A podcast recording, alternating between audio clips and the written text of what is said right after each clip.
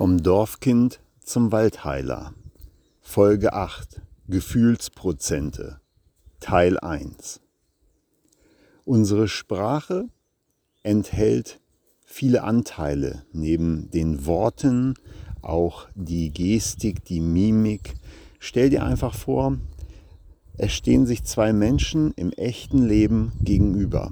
Wenn sie dann kommunizieren miteinander, dann hören sie, was der andere spricht, sie sehen, wie der andere gestikuliert, wie seine Mimik ist, sie hören den Tonfall. Und selbst in solchen Situationen kommt oft schon nicht beim Gegenüber das an, was der andere sagen will.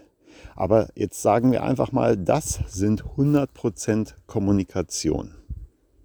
Jetzt gibt es andere Kommunikationswege, insbesondere in unserer heutigen digitalen Zeit, zum Beispiel Messenger oder SMS.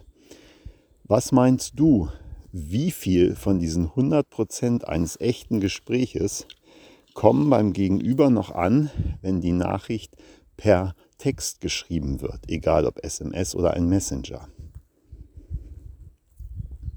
Es sind 10%. Nur noch 10% dessen, was der eine sagt, kommt beim anderen an. Man versucht das in den Messengern teilweise durch den Einsatz von Emojis zu verbessern, sozusagen, also die Prozentzahl zu erhöhen, ein bisschen Emotionen mitzugeben. Nur selbst das funktioniert oftmals nicht, weil selbst die Bedeutung einiger Emojis ist noch nicht mal zwischen den Kommunizierenden geklärt. Aber letztlich interpretiert man 90 Prozent in dessen hinein, was man schriftlich liest.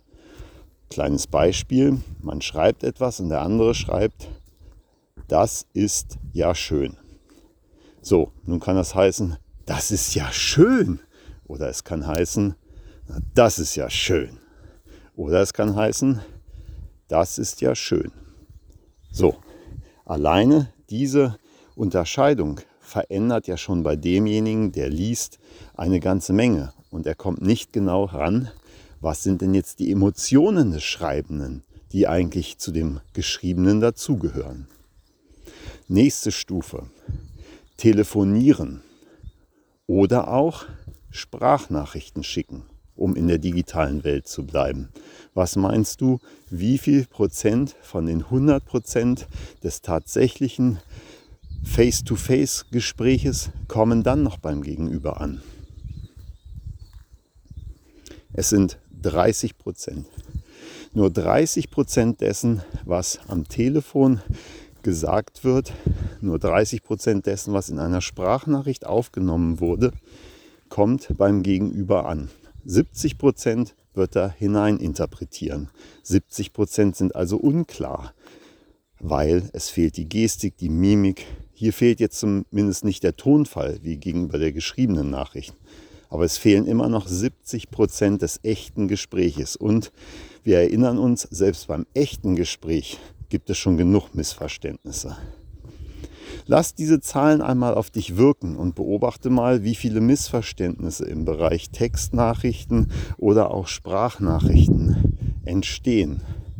Und im zweiten Teil möchte ich dir dann ein paar Erfahrungen mitgeben, wie man aber mit diesen Gefühlsprozenten, die dann nämlich übrig bleiben, auch gezielt umgehen kann. Meine Erfahrungen der letzten Monate in Teil 2. Liebe Grüße aus dem Wald und ich sende dir Waldenergie.